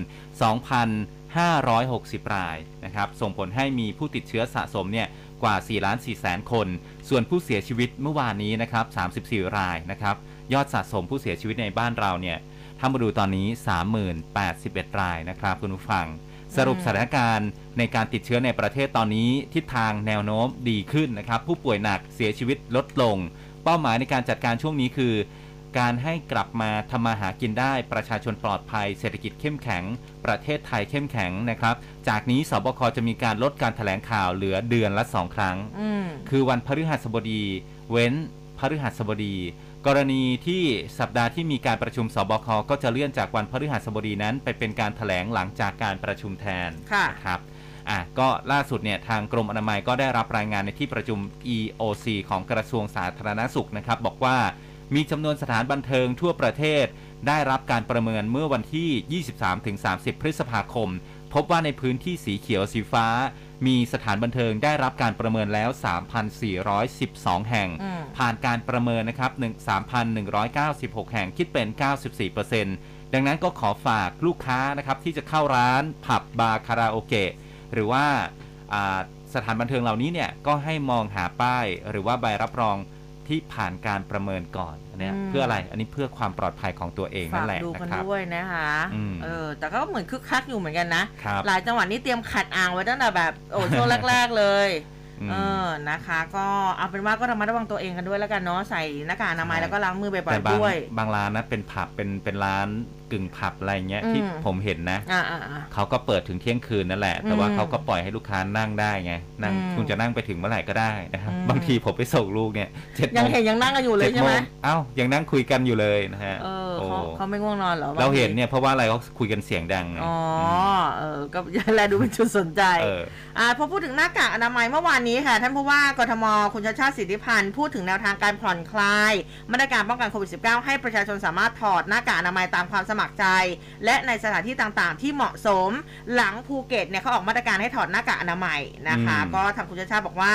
สถานการณ์ของภูเก็ตกับกรุงเทพเนี่ยไม่ต่างกันนะ ก็จะมีการหารือกับทางสำนักอนามัยแล้วก็สำนักการแพทย์เพื่อเตรียมผ่อนคลายมาตรการนี้ให้เร็วที่สุด ส่วนกรณีที่มีการเรียกร้องให้กทมขยาย การเปิดสถานบันเทิงถึงตีสองท่านก็บอกว่าจะหารือกับหน่วยงานที่เกี่ยวข้องอย่างเร่งด่วน ซึ่งไม่ใช่เพียงแค่ผับบาร์เท่านั้นก็ต้องครอบคลุมไปถึงสถานที่ประกอบการต่างๆ แล้วก็สวนสาธารณะที่จะต้องขยายเวลาด้วยอืมเออนะคะ เพราะว่าเอาจริง ๆ แล้วอย่างที่บอกไปคนไทยเป็นคนรักสุขภาพฮะเออนะคะแล้วก็คนรักสุขภาพเนี่ยส่วนใหญ่จะเป็นผู้สูงวัยครับไปวิ่งกันตั้งแต่เช้าเวลาอุ้มผ่านสวนลุมอะตีเออสามกว่า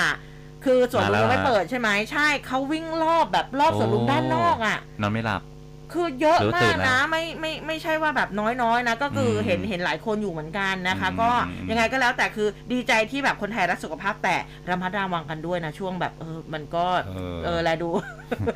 แลดูอันตรายเออแหนะละดูอันตรายแต่ว่าใกล้ๆใกล้ๆสอนอลุมพินีไงอืมก็อาจจะรู้สึกว่าปลอดภัยนิดนึงคุณตำรวจก็อยู่ในสอนอไงเออท่านก็ไม่ได้ออกมาเฝ้าให้เราตลอดนะอันนี้ไม่ได้ว่าท่านนะเออก็คือมันเออมันแบบเออจะมาแต่ยังไงก็คืออยากให้เรามาระวังไงมีเทคโนโลยีช่วยดูแหละนะครับอืมนะคะอะส่วนเรื่องของการถอดหน้ากากอนามัยนี่อาจจะต้องดูกันต่อไปครับท่านนะคะนายกจะยอมไหมวันก่อนเพิ่งมาบอกว่าไม่มีเอไม่อมีนเอโยอบายใช่นะนะครัคะบก็ยังไม่แน่ใจเหมือนกันเนาะค่ะ ไปที่เรื่องของโรคฝีดาดลิงโอ้คยรับอันนี้ก็ต้องตามติดเลยนะ แล้วก็ยิ่งเมื่อวานนี้ช่วงบ่ายๆนี่บอกว่ากรมควบคุมโรคบอกว่าคาดว่าบ้านเราเนี่ยอาจจะเจอผู้ป่วยฝีดาดลิงรายแรกด้วย ใช่เออเนี่ยก็คุณหมอจักรรัตน์นี่แหละที่ออกมาพูดนะครับค่ะผออกองควบคุมโรคระบาดนะครับ ท่านก็บอกว่าโรคฝีดาดลิงนะครับ จากการเฝ้าระวังแล้วก็คัดกรองโรคฝีดาดลิงในไทย ตอนนี้คือตอนนี้นะ ยังไม่พบผู้ป่วยผู้ต้องสงสัยที่เข้าข่ายเพิ่มเติม และก็ไม่ใช่โรคติดต่อร้ายแรง ยังอยู่ในโรคติดต่อที่ต้องเฝ้าระวังเทียบได้กับโรคไข้เลือดออกอืมเออในสัปดาห์นี้ประเทศไทยจะมีงานไพร์พาเรดขึ้นนะครับที่อ่ากรุงเทพนี่แหละค่ะจึงต้องเฝ้าระวังเที่ยวบินตรงที่บินตรงมาจากประเทศที่มีการพบการติดเชื้อแล้วนะครับ ตอนนี้มีอยู่ 5 ประเทศคือ แอฟริกา อังกฤษ โปรตุเกส สเปน และแคนาดานะครับ แล้วก็จับตาเยอรมนีเพิ่มเติมด้วย ทั้งนี้ปัจจุบันนะครับผู้เดินทางเข้าประเทศไทยเฉลี่ยเนี่ยที่มาจากต่างประเทศนะค่ะเข้ามาเฉลี่ยวันละ 10,000 คน ก็คาดว่าสัปดาห์หน้าจะพบผู้ป่วยโรคฝีดาดลิงในไทย ซึ่งจะมีผู้เดินทางมาจากต่างประเทศเข้ามาร่วมงานไพร์พาเรดก็อาจจะพบผู้ป่วยเข้ามาอย่างแน่นอนนะครับสำหรับงานไพร์พาเรดก็จะมีขึ้นวันที่ 5 มิถุนายนนี้นะครับอืมอ่าอันนี้ก็ท่านบอกว่านะครับมีการวางแผนระบบเฝ้าระวังสถานพยาบาลในกรุงเทพพร้อมที่จะประสานเครือข่าย ผู้ดูแลโรคติดต่อทางเพศสัมพันธ์ เพื่อเฝ้าระวังผู้ป่วยที่เข้าไปรักษาในคลินิกเฉพาะทางด้วยนะครับแต่ย้ำว่าโรคฝีดาดลิงเนี่ยไม่ได้เป็นโรคติดต่อทางเพศสัมพันธ์ แต่ว่าเป็นโรคที่ติดต่อจากการสัมผัสใกล้ชิดโดยตรงอืมค่ะต่อข้อถามว่า ผู้เข้าร่วมงานไพร์พาเรดเนี่ยจะต้องเฝ้าระวังตนเองอีกกี่วัน ถ้าหากมั่นใจว่าไม่ได้ใกล้ชิดกับคนที่ป่วยนะ อืม ออกผื่นก็ไม่ได้กังวลหรอกนะครับ แต่ว่าค่ะ ถ้าหากใกล้ชิดกันโดยไม่ได้สังเกตก็เป็นความเสี่ยง เพราะฉะนั้นนะครับหากพบผู้ที่มีอาการมีผื่นขึ้นนะ ขอให้ไปตรวจที่โรงพยาบาลเพื่อยืนยันว่าไม่ใช่โรคฝีดาดลิงนะครับอืมคือระยะฟักตัวของโรคนี้เนี่ยอยู่ที่ประมาณ 5-21 วัน ดังนั้น หากจะเฝ้าระวังตัวเองก็ต้องอย่างน้อยๆเนี่ยสามสัปดาห์หลังจากเกิดความเสี่ยงนั้นๆ เบื้องต้นอาการ 10 วันแรกเนี่ยคือจะเป็นไข้ค่ะหลังจากนั้นจะมีผื่นขึ้น อันนี้ขอให้เข้ารับการตรวจที่โรงพยาบาลครับ อืมนะคะอาทีนี้ไปที่อังกฤษนี่อังกฤษเขาบอกว่าพบการติดเชื้อฝีดาดลิงจากคนสู่คนเป็นครั้งแรกด้วยนะคะสำนักงานความมั่นคงทางสาธารณสุขแห่งสหราชอาณาจักรค่ะก็บอกว่าในสถานการณ์ระบาดของฝีดาดลิงนะคะ ที่สหราชอาณาจักรปัจจุบันเนี่ย พบการติดเชื้อจากคนสู่คนเป็นครั้งแรกนะคะ ขณะที่ผู้ป่วยส่วนใหญ่ ในสหราชอาณาจักรพบว่าอยู่ในกรุงลอนดอนเนี่ย132 ราย ซึ่งเป็นผู้ที่มีความสัมพันธ์ระหว่างชายกับชายถึง 111 คนอืมอ่านะคะ ก็ยังไงก็แล้วแต่ค่ะเรื่องของการสวมใส่หน้ากากอนามัย แล้วก็โดยเฉพาะการล้างมือครับสำคัญมากๆนะคะ ก็ล้างมือกันบ่อยๆ นะ ครับ คืออมตอนนี้เนี่ยทั่วประทั่วโลกไหมใช่ทั่วโลกค่ะเนี่ยก็ 35 ประเทศนะครับ ก็ต้องระมัดระวังกันนะคะ คือจากโควิดเนี่ยอาจจะซาไปหรือเปล่าอ่าแล้วเพราะว่าช่วงนี้เนี่ยก็ต้องออกมาดูอะไรหลาย ๆ อย่าง เพราะว่าบางทีมาตรการมันอาจจะ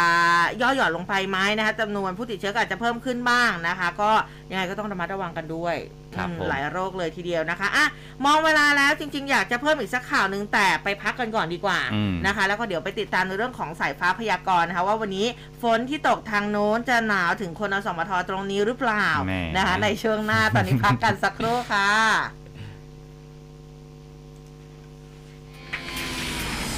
ร่วมคุยข่าวผ่านทาง 468 3999 และ Official Line at m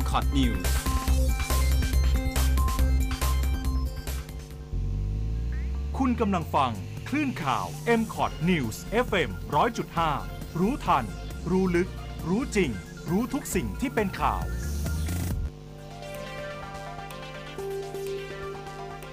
ฟังข่าวต้องคลื่นข่าว m c o t News FM 100.5 เราคือคลื่นข่าวและสาระยอดเยี่ยม 3 รางวัลยอดเยี่ยมนาตราชครั้งที่ 12 ปี 2563 และได้รับการจัดอันดับความไว้วางใจในแบรนด์ เป็นอันดับหนึ่งในกลุ่มสื่อวิทยุ จากผลสำรวจ Digital News Report 2021 คลื่นข่าว m c o t News รู้ทัน รู้ลึก รู้จริง รู้ทุกสิ่งที่เป็นข่าว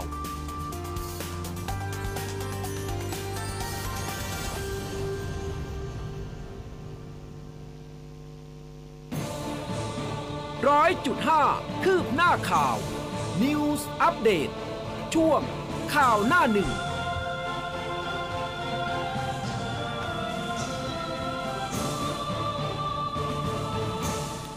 เอาละค่ะ ช่วงที่ 2 ไม่ใช่สิช่วงที่ 3 และช่วงสุดท้ายของรายการนะคะ ก็ครับเดี๋ยวมาติดตามในเรื่องของสายฟ้าพยากรณ์กันนะคะ วันนี้เราจะไปพูดคุยกับคุณพันธิพาลีนาลาดนะคะ หัวหน้าเวรพยากรณ์อากาศกรมอุตุนิยมวิทยาค่ะ สักครู่ค่ะ สายฟ้าพยากรณ์ โดยก รมอุตุนิยมวิทยา สวัสดีค่ะ สวัสดีครัค่ะ บ สวัสดีค่ะ ค่ะ วันนี้โอ้ชุ่มฉ่ำแต่เช้าในหลายพื้นที่เลยนะคะ ค่ะ ค่ะ อากาศบ้านเราจะเป็นอย่างไรกันบ้างคะ ค่ะ สำหรับในวันนี้นะคะ โดยส่วนใหญ่แล้วนะคะ ก็แนวโน้มฝน ถามว่ามีโอกาสมีฝนอยู่ไหม ก็คือยังมีโอกาสมีฝนได้ แต่ว่าแนวโน้มฝนโดยรวมในบางพื้นที่นี่คือมีแนวโน้มลดลงค่ะโดยเฉพาะพื้นที่ภาคเหนือภาคตะวันออกตรงบริเวณเนี้ยค่ะภาคกลางก็มีแนวโน้มลดลงค่ะจะอยู่ในเกณฑ์ที่ประมาณร้อยละสามสิบถึงสี่สิบของพื้นที่ ส่วนภาคตะวันออกเฉียงเหนือเนี่ยคือ ยังคงเป็นลักษณะของแนวลมที่พัดปกคลุมเข้าไปเมื่อวานนี้ก็คือมีปกมีฝนค่อนข้างเยอะ แล้วก็มีฝนตกหนักในบางพื้นที่ได้ด้วย ค่ะ ค่ะ ส่วนภาคใต้ทั้งสองฝั่งในวันนี้ก็คือยังคงมีฝนได้แทบจะทั่วทั้งภาคโอ้เลยค่ะค่ะค่ะ ก็จะไปเน้นทางด้านทางอ่าวไทยที่เป็นทางด้านรับลมมากกว่า ก็มีฝนเกือบทุกจังหวัดเลยในบริเวณพื้นที่นั้น ส่วนคลื่นลมตอนนี้เราก็ให้เริ่มมีลักษณะของลมที่อ่อนลงคลื่นลมอ่อนลงค่ะ ในบริเวณพื้นที่ทางทะเลอันดามัน ค่ะ ครับ แล้วเรื่องของคลื่นล่ะคะ เราเรายังคงต้องห้ามเรือเล็กออกจากฝั่งอยู่ไหมคะ วันเอ่อในวัช่วนงวันนี้ ในในช่วงเช้านี้เลยคืออ่าเรือเล็กงดอ่างดออกจากฝั่งนี่คือ ในในหัวข่าวนี่คือได้ตัดออกแล้วก็คืออม สามารถที่จะเดินเรือได้ แต่ว่าถ้าบริเวณไหนที่มีฝนฟ้าขนองมีคลื่นลมแรงเนี่ยก็คือให้ระมัดระวังในการเดินเรือค่ะ อืมค่ะ แล้วอย่างกรุงเทพมหานครวันนี้ ฝนจะประมาณสักกี่เปอร์เซ็นต์ได้คะ สำหรับกรุงเทพมหานครและปริมณฑลวันนี้นะคะ ก็เอ่อน่าจะมีแนวโน้มฝนที่เพิ่มขึ้นบ้างอ๋อได้เล็กเพิ่มน้อขึ้ยนค่ะบ้าง จะอยู่ในเกณฑ์ละละสี่สิบของพื้นที่เนื่องจากว่าเป็นลักษณะของลมที่พัดปกคลุมขึ้นมาเปลี่ยนเปลี่ยนทิศบ้างเล็กน้อย ก็ทำให้เป็นเป็นลมใต้พัดขึ้นมาตอนเช้าก็เลยทำให้มีโอกาสมีฝนได้ในบางพื้นที่ อืค่ะมนะคะ ส่วนใหญ่ก็บ่ายถึงค่ำเนาะใช่ค่ะ ใช่ค่ะ แล้วเอ่อภาคอื่นๆ มีมีส่วนไหนต้องเป็นห่วงไหมคะสำหรับวันนี้เอาจริง ๆ เฉพาะวันนี้นะ คือช่วงวันหยุดแบบนี้สำหรับวันนี้แล้วเอ่อเป็นเป็นช่วงหยุดยาวใช่ไหมใช่คะค่ะใช่ค่ะ ก็คิดว่าน่าจะไม่ได้มีพื้นที่ไหนที่มีโอกาสเป็นลักษณะของฝนหนักหรือฝนตกต่อเนื่องอืมค่ะน่าจะไม่ได้เป็นอุปสรรคในการท่องเที่ยวค่ะ ค่ะอืมได้ค่ะ แล้วก็มีส่วนไหนอยากเพิ่มเติมไหมคะค่ะเดินมาหยุดยาวเอ่อในในวันนี้เนื่องจากว่าลักษณะของฝนและคลื่นลมแรงคือ ก็เริ่มลดลงได้บ้าง แต่ว่าในบางพื้นที่ถ้ามีฝน หรือว่าถ้ามีลักษณะของฝนฟ้าขนองฝนตกหนักในบางพื้นที่ ก็ก็ให้เฝ้าระวังเกี่ยวกับลักษณะของฝนและคลื่นลมในบริเวณที่มีฝนฟ้าขนอง เฉพาะค่ะตรงบริเวณนั้นค่ะ ค่ะได้ค่ะ ขอบพระคุณมากๆเลยนะคะ ค่ะ สวัสดีค่ะสวัสวัสดีครับอะหลายพื้นที่นะคะ แต่ว่าเรื่องของภาคใต้เองเนี่ยก็เรื่องของของของเรือก็คือเดี๋ยวเดี๋ยวดูในแต่ละพื้นที่ละกันอืมนะแต่ว่าคลื่นลมก็ไม่ได้แรงมากไม่ได้ถึงขนาดที่จะแบบว่าออกไม่ได้ฮะนะคะ แต่ว่าใครที่อยู่ในพื้นที่ที่เกี่ยวข้องอาจก็ก็อาจจะต้องดูนิดหนึ่งนะคะ อะมาดูเรื่องของคือถึงแม้ว่าพายุมันจะเข้าอ่อในหลายพื้นที่ แต่ถึงพายุเข้าเนี่ยก็จะทำให้ชาวบ้านเขาเฮได้เหมือนกัน เออนะเพราะว่าชาวบ้านที่เกาะลิบงเนี่ยเขาบอกว่าหาแห่ขออภัยแห่หาหอยชักตีนกันโอ้โหเยอะแยะมากมายเลยทีเดียวเก็บขายรายได้กันเยอะแยะเลยเมื่อวานนี้ บริเวณชายหาด หยงหลิงนะคะไปจนถึงหาดยาวตำบลเกาะลิบงค่ะที่จังหวัดตรังระยะทางยาวกว่า 5 กิโลนะชาวบ้านจากหลายอำเภอไม่ต่ำกว่า 500 คนค่ะนำอุปกรณ์ในการหาหอยเดินฝ่าคลื่นลมที่มีความสูงที่ประมาณเมตรหนึ่งนะ นะคะเพื่อช้อนเอาหอยชักตีน ซึ่งถูกคลื่นซัดเข้าหาชายฝั่ง เป็นประจำทุกปีของช่วงมรสุมอืมยิ่งวันไหนคลื่นลมแรงจะได้หอยชักตีนมากกว่าปกติ ชาวบ้านเขาก็จะคอยช้อนคอยกวาดจากพื้นทรายด้านล่างขึ้นมา แล้วก็เอาเอ่อเลือกเปลือกหอยหรือว่าเศษกิ่งไม้ใบไม้ออกนะคะ คือเรียกได้ว่าไม่ต้องมีการขุดหาหรือว่าใช้เครื่องมือใดอืมๆนะคะ แต่ว่าสามารถตักหรือว่าเดินเก็บเอาได้ตามชายหาดแบบสบายสบายๆเลยอ๋อโอ้โหดูจากภาพนี้เยอะพอสมควรเลยเกิดทีจากเดีอะยไรวอะเออนะบอกว่าบางรายเนี่ยเอ่อ รายได้หอยชักตีนเอ่อเขาบอกว่า 20 คือหาหอยชักตีน 20 กิโลกรัมภายในเวลา 2 ชั่วโมงโอ้มันเยอะมาก ส่วนที่เหลือจากการรับประทานในครัวเรือนแล้วก็เอาไปขายให้ร้านค้าอืมร้านขายอาหารตามชายหาด ซึ่งหอยชักตีนตัวผู้ จะมีลักษณะเรียวยาวราคากิโลกรัมละ 50 ส่วนตัวเมียนะคะ ที่เรานิยมบริโภคกันกิโลกรัมละ 120เออเอาไปแช่น้ำทะเลไว้คืนหนึ่งก่อนนำไปนึ่งหรือว่าต้มในน้ำเดือดนาน 3 นาที หอยชักตีนก็จะสุกเวลากินแล้วก็ดึงหางที่มันโผล่ออกมาอืมนะจากเปลือกหอยเราถึงเรียกกันว่าหอยชักตีนนั่นเองอ๋อคิดถึงน้ำโอ้กลืนน้ำลายเลยอะอุ๊ยกินน้ำจิ้มซีฟู้ดอะไรแบบนี้เออนี่ผมนึกภาพไม่ออกว่าหอยชักตีนเป็นยังไง รูปร่างหน้าตามันคคล้ายๆล้ายๆ หอยสังเออใช่คล้ายๆแต่ว่าเป็นจริงๆจิ๋วกว่าคล้ยๆหอยหอยหอยหวานแหละแต่ว่าเอหอยอหวานมันมันมันจะมีความต่างอยู่นิดนึงเออนะคะเอาแบบนี้เนี่ยคือแบบ โอ้ร้อนๆนิดนึงนะ หอยหวานเนี่ยมันจะเป็นลายๆหน่อย ได้แต่ว่าน้ำหอยชักตีนเนี่ยมันก็หิวเลย ผมว่าทรงมันเหมือนหอยสังนะ เออ ก็คล้ายๆกันนะคะเออก็เอาเป็นว่าถือว่าเป็นโอกาสที่ดีนะ ของฮะชาวบ้านนะคะ ก็ถือโอกาสไปเก็บกันได้เยอะพอสมควรเลยทีเดียครัวบยิ่งขึ้นอะแรงนี่หอยยิ่งมาเยอะ อ๋อ เป็นเพราะคลื่นแรง เออนะฮะคือมันก็มีประโยชน์บ้างอืมอืมเออนะนะครับคะ อะมาที่เรื่องของคุณศรีสุวรรณคุณผู้ฟัง มีมีเห็นสังเกตเห็นท่านหนึ่งถามมาว่าคุณศรีสุวรรณนี้ยังไงนะครับยังไงคะยังไงคือมีคนที่เข้าชื่อถอดถอดถอดชื่อออกจากอ่าเลขาธิการนะสมาคม พิทักษ์รัฐธรรมนูญอืมไทยอืมเหมือนกัน แต่ว่าคือมันก็ไม่มีผลอะไรอยู่แล้วนะครับสำหรับอืมการรายชื่นยื่นรายชื่อนั้น แต่ว่าที่อาจจะมีผลเนี่ยก็คือกรณีที่ทนายอนันต ชัยนะครับทนายอนันต์ชัย ชัยเดชทนายความโพสต์แจ้งนะครับ บอกว่าได้รับมอบอำนาจจากพลตำรวจเอกเสรีพิสุทธิ์นะครับในการยื่นเพิกถอนสมาคมองค์การพิทักษ์รัฐธรรมนูญไทย อันนี้ยื่นถอนสมาคมเลยนะ ไม่ใช่แค่เฉพาะตำแหน่งนะครับอืมเมื่อวานอ่าก็บอกว่านะครับอ่าวันที่ 6 มิถุนายนนี้ช่วงบ่าย 2 ที่กระทรวงมหาดไทย ทนายอนันต์ชัยนะครับจะอ่า เป็นผู้ที่ได้รับมอบอำนาจจากพลตำรวจเอกเสรีพิสุทธิ์เนี่ยจะไปยื่นหนังสือถึงอธิบดีกรมการปกครอง ให้เพิกถอนสมาคมองค์การพิทักษ์รัฐธรรมนูญไทย ตามที่เคยลั่นวาจาเอาไว้ เหตุที่ผมล่าช้าเนี่ยเพราะว่าผมมีงานด้านคดีความที่จะต้องทำตามหน้าที่จำนวนมากไม่มีเวลาจริง ๆจึงไม่สามารถดำเนินการได้ แต่ว่าเอกสารหลักฐานเนี่ยตอนนี้พร้อมแล้วอืมหยุดยาว 3 วันเที่ยวให้สบายใจนะครับ วันจันทร์ที่ 6 มิถุนายนนี้ฟังข่าวดี แล้วเจอกันนะศรีสุวรรณอืมนะครับ อันนี้คุณ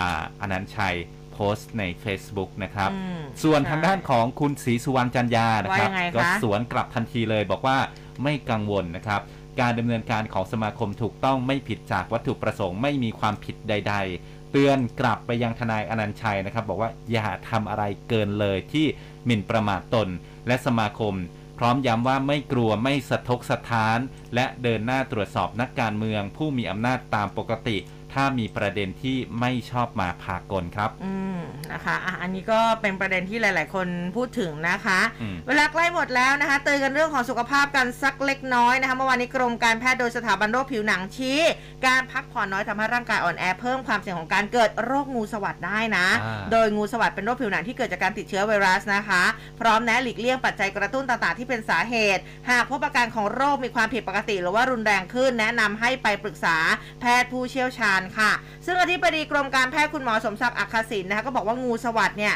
เป็นโรคผิวหนังที่เกิดจากการติดเชื้อไวรัสนะคะเรียกได้ว่าไวรัสวาริซล่านะคะซึ่งเป็นเชื้อเดียวกับไวรัสที่ทำให้เกิดโรคสุกใสอะนะคะแล้วก็เป็นไวรัสที่อยู่ในกลุ่มเดียวกับไวรัสเริ่มนะคะ โดยผู้ป่วยเมื่อเป็นโรคสุกใสแล้ว เมื่อหายจากโรคเชื้อไวรัสจะไปซ่อนอยู่ในปมประสาท แล้วก็จะถูกกระตุ้นเมื่อร่างกายของเรา มีภูมิคุ้มกันที่อ่อนแอ ก็ระวังเรื่องของการอ่อนเพลียด้วย ถ้ารู้สึกว่าอ่อนล้าอ่อนเพลียก็คือพักผ่อน ขอแถมอีกนิดนึงนะฮะคุณผู้ฟังกรมสรรพากรแจ้งเตือนมาให้ระมัดระวังอ๋อนะครับใช่ใช่ อย่าหลงเชื่อมิจฉาชีพ โทรศัพท์แอบอ้างชื่อกรมสรรพากร แจ้งว่าเป็นผู้ที่มีหนี้ภาษีอากรคงค้างชำระกับกรมสรรพากร ให้รีบดำเนินการชำระโดยเร็ว ยืนยันว่าไม่มีนโยบายติดตามหนี้ภาษีอากรคงค้างทางโทรศัพท์อย่างแน่นอนนะครับ ค่ะ ทั้งหมดทั้งมวลก็เป็นข้อมูลแล้วก็ข่าวสารที่อุ้มกับภูเบศนำมาฝากคุณผู้ฟังในเช้าวันนี้พรุ่งนี้เจอกันใหม่ตีห้าจนถึงหกโมงค่ะ วันนี้เราสองคนลาไปก่อนแล้ว สวัสดีค่ะ สวัสดีครับร้อยจุดห้าคืบหน้าข่าว News อัปเดตช่วงข่าวหน้าหนึ่ง